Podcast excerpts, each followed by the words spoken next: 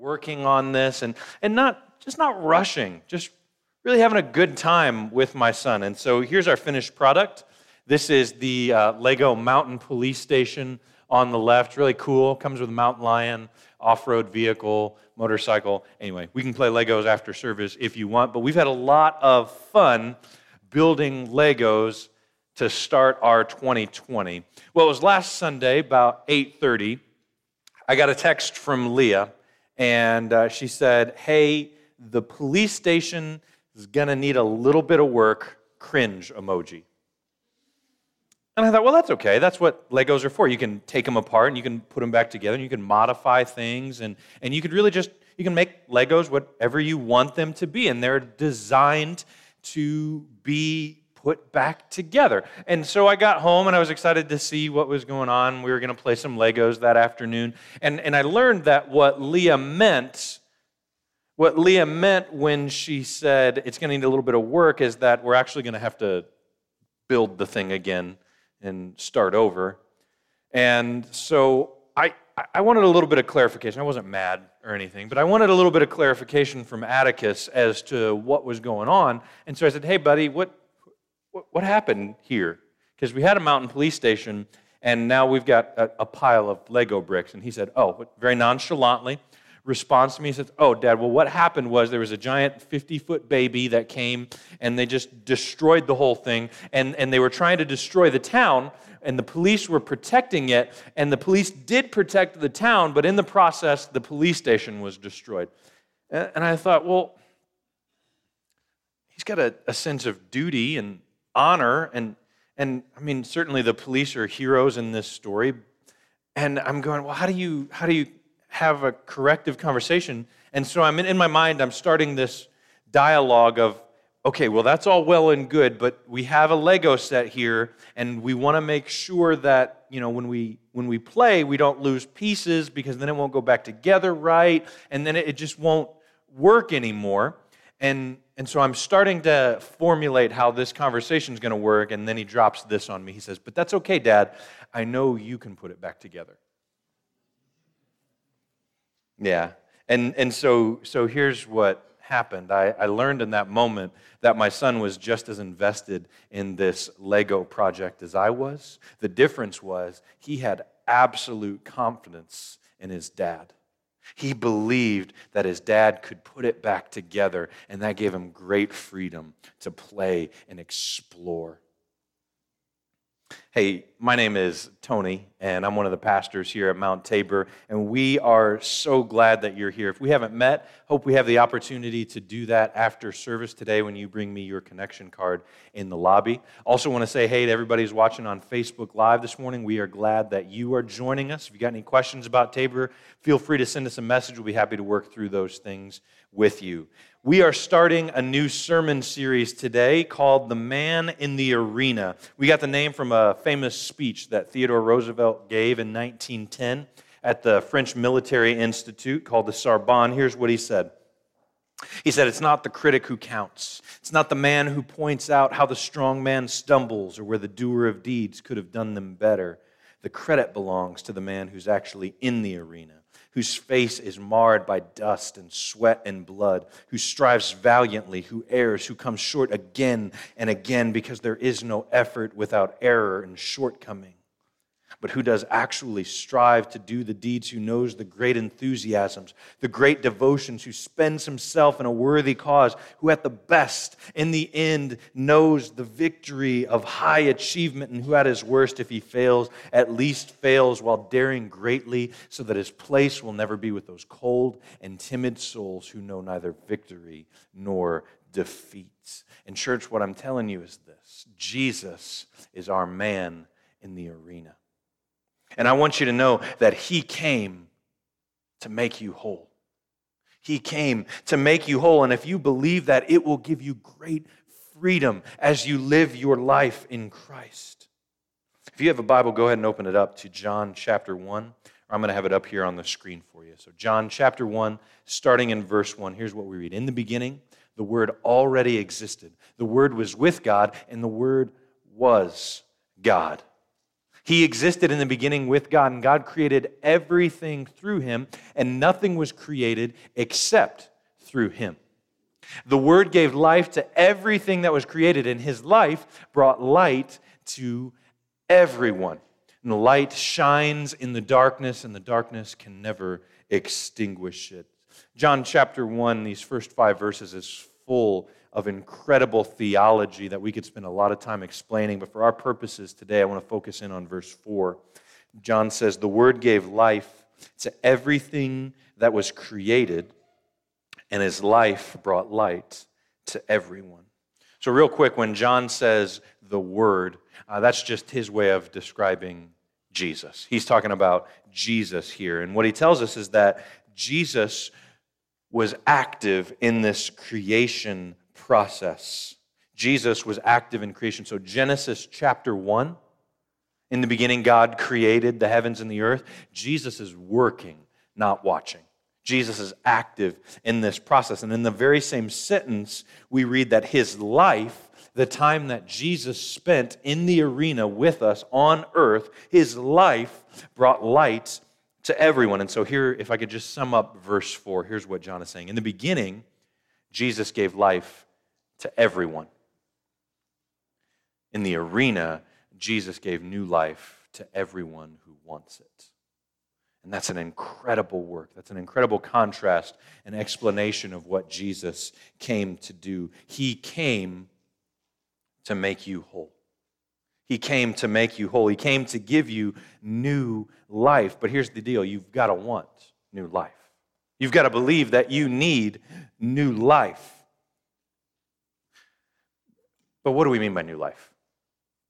because that and that, that's kind of a, a, churchy thing to say. I want new life. What do we mean by new life? And, and maybe some of you have this idea like okay if i want to follow jesus then i've got to leave my my home and my job and my family and get rid of my car and all of these things. That's not what we're talking about here. When jesus says he came to give new life what he's talking about is being freed from the sin that has enslaved us you have to say goodbye to the sin that's been holding you down, the sin that's been a shadow in your life for many years. It's been there every time you've sat down for your lunch break in your mind. It's been following you, and you would love more than anything to be rid of it, but you just don't know how. And what I'm saying is that Jesus came to bring new life, free from that shadow of sin that's been following you everywhere you've gone.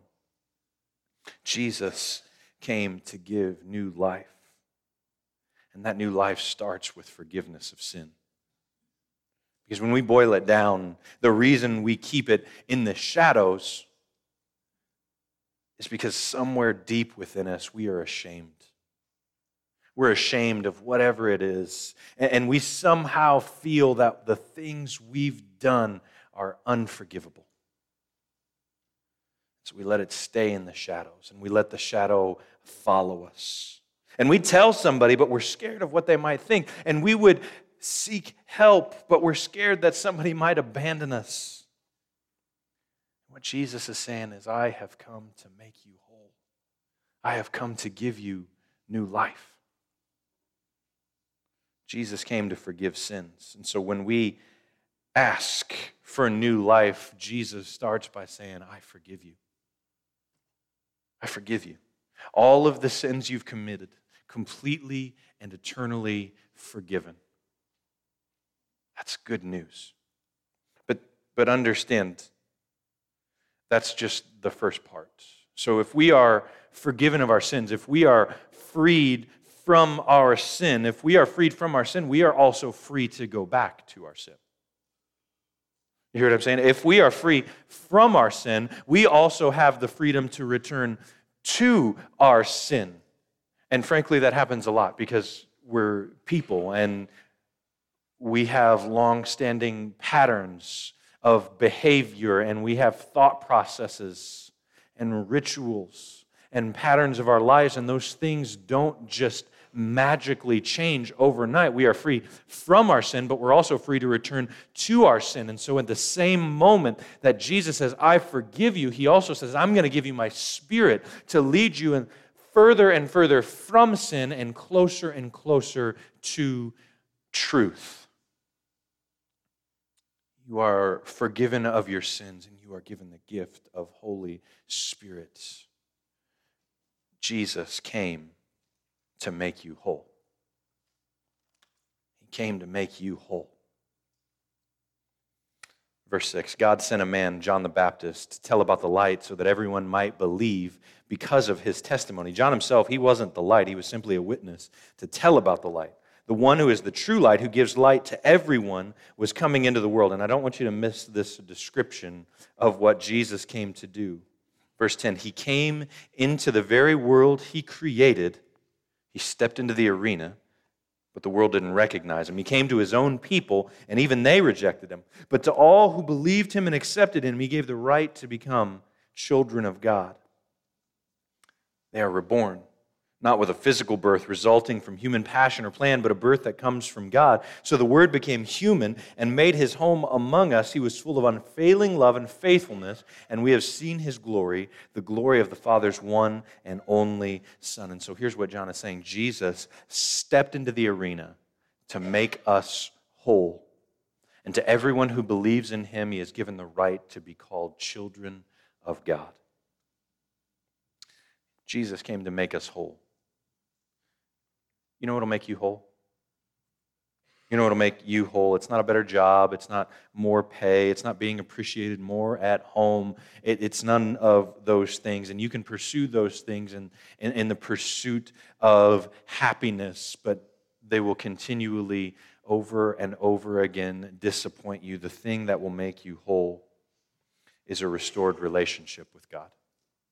That is the only thing that will make you whole. And, and I'm, I'm telling you this, it's fine if you want to continue to pursue other things, and that's fine. There's nothing wrong with those things, but understand that ultimately they will not fulfill you. They will not give you satisfaction, and you will always need more. The only thing that will make you whole is a restored relationship with God. And I don't know if you've ever had a, a family member that you fought with. Uh, I'm sure you have, but I don't know if you've ever had a, family member that you fought with so much that you've just stopped talking to them. And initially, that silence, it seems like a solution. I just don't talk to them and everything will be fine. But what we find over time is that that silence is more of a punishment to ourselves than it is a solution to our problems. Initially, you think it's fine. I don't have to deal with them, to deal with your craziness, your selfishness. But in time, we find that silence is a punishment on ourselves more than a solution to our problems. And that broken relationship begins to weigh heavier and heavier on our own shoulders. It kind of reminds me of a story that Jesus told in Luke chapter 15. There's a son, and uh, he's got a brother, and his father's father is a successful businessman and uh, this younger son goes to his father one day and he says, Dad, you are dead to me. Give me my portion of the inheritance, and I'm going to leave this awful town. I hate it here. I'm going to go make my own way in the world. And so this obviously crushes the father. He is devastated by this, but he gives him his money, gives him his portion of the inheritance, and the son goes off. And the, the father watches from the driveway with tears in his eyes as his son leaves. And so the son goes and uh, he begins to push down the memory of his family and push down the memory of his hometown, and he covers it up with his own desires and all of the things that he wants to do. He denies himself of nothing, and he begins to cover up the memory of his home with that. But the father doesn't do that. The father instead sits by the window in the morning with his coffee and he's just looking for a glimpse of his son that he somehow knows isn't going to come. And he just spends his mornings waiting by the window looking for his son.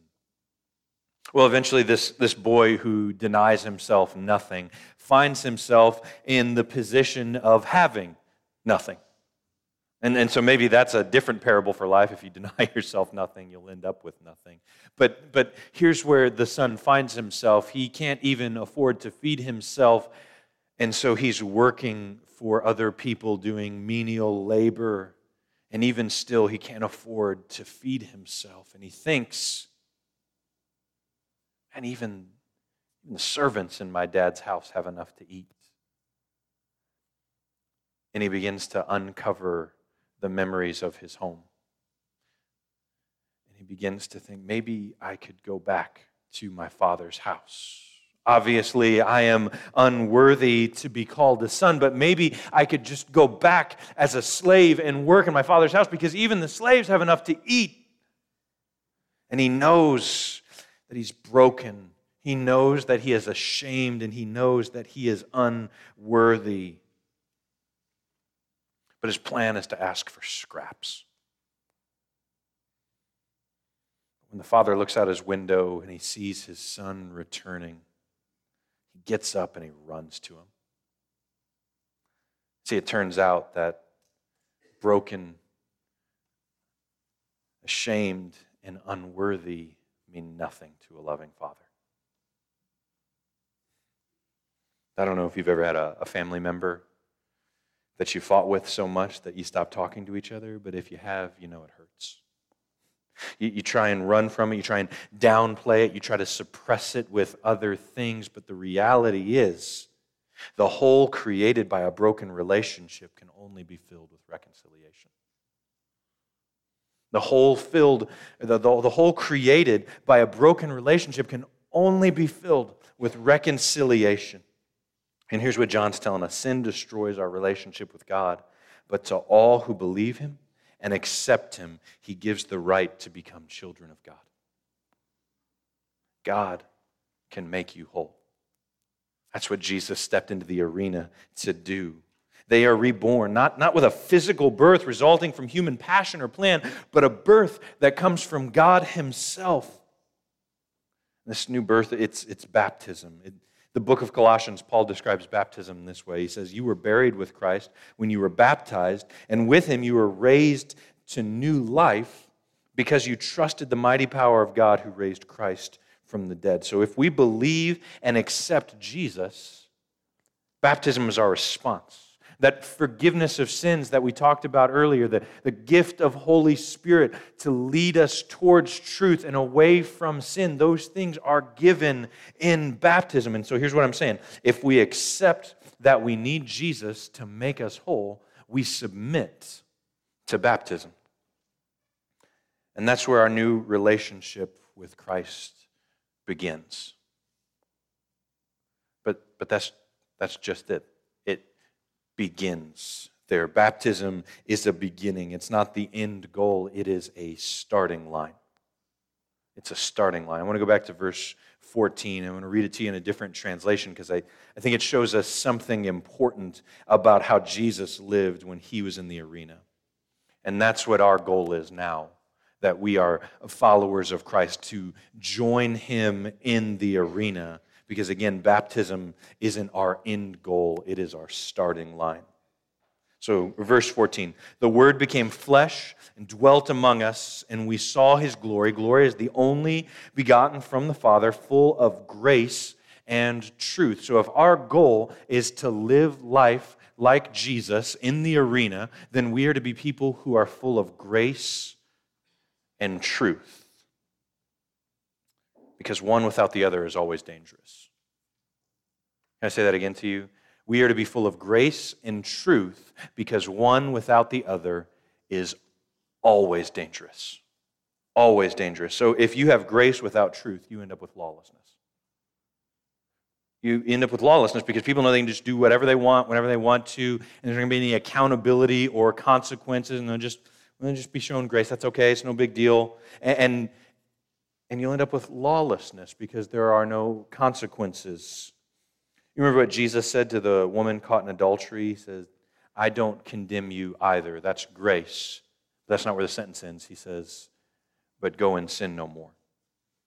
That's truth. Or in Romans chapter 6, Paul asks the question well, should we continue sinning so that grace may increase? May it never be. you got to remember that you who died to sin cannot walk in sin any longer.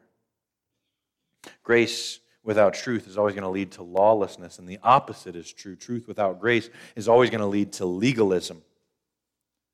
Because what we'll end up doing is holding people to unattainable standards and then condemning them for inevitable failures. Because if we really want truth, here it is. All have sinned and fallen short of the glory of God. Yet God, in His grace, freely makes us right in His sight. That's why Jesus stepped into the arena to make us right in God's sight, to make us whole. He came to defeat the enemy of sin by living a sinless life, and he came to defeat the enemy of death by rising from the grave. And to all who believe and accept him, he has given the right to be called children of God. Jesus came to make you whole no matter who you are, no matter what you've done. Jesus came to make you whole. And I want to show you what that looks like today. I want to show you what that looks like. On February 28th, 2019, 23 year old Brenton Wynn was arrested in Conway, Arkansas. He was arrested because he broke into a church, vandalizing it, causing more than $100,000 in damage. The following Monday, the senior pastor from the church, Don Chandler, went and spoke with the prosecutor. And, and, and Chandler knew that the godly response was to offer forgiveness. He said in an interview, You can't preach something for 50 years and then not do it. Had we not shown grace to him, everything we talked about and encouraged would have gone by the wayside. It was simple, it was the right thing to do. This boy wasn't a hardened criminal. This was a young man who had made bad choices. He'd made mistakes. He was on drugs when he did this, but we knew he was redeemable. I love that last line. We knew he was redeemable. So, over the next few weeks, Chandler is working with the prosecutors and Mr. Wynn's lawyer, and they continued to discuss what they could do to help the young man in a meaningful way. And the judge at the time, he was a board member at a place called Renewal Ranch. It was a 12 month faith based recovery program for people dealing with addictions. And, and the judge gave Wynn an option. He could either go to jail, he was looking at potentially 20 years, or he could go to Renewal Ranch for a year and then spend the next three years on probation. Not surprisingly, Wynn chooses Renewal Ranch.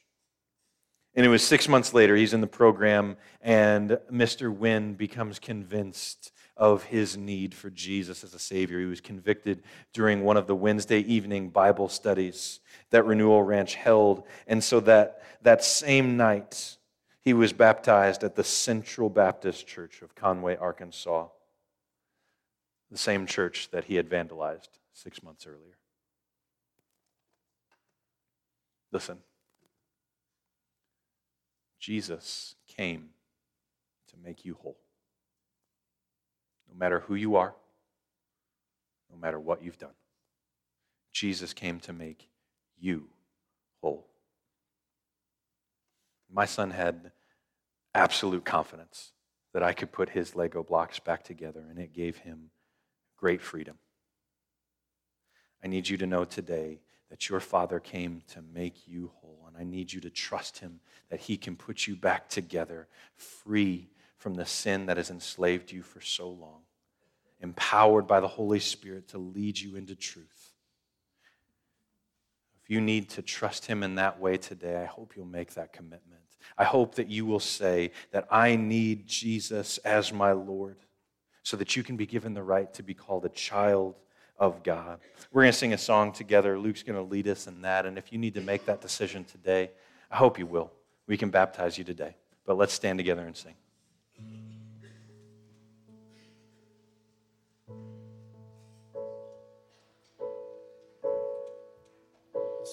Sing is called Waymaker. Sings about all the things that Jesus does for us. Makes a way to the Father, keeps his promises. He's a light in the darkness. So sing Waymaker.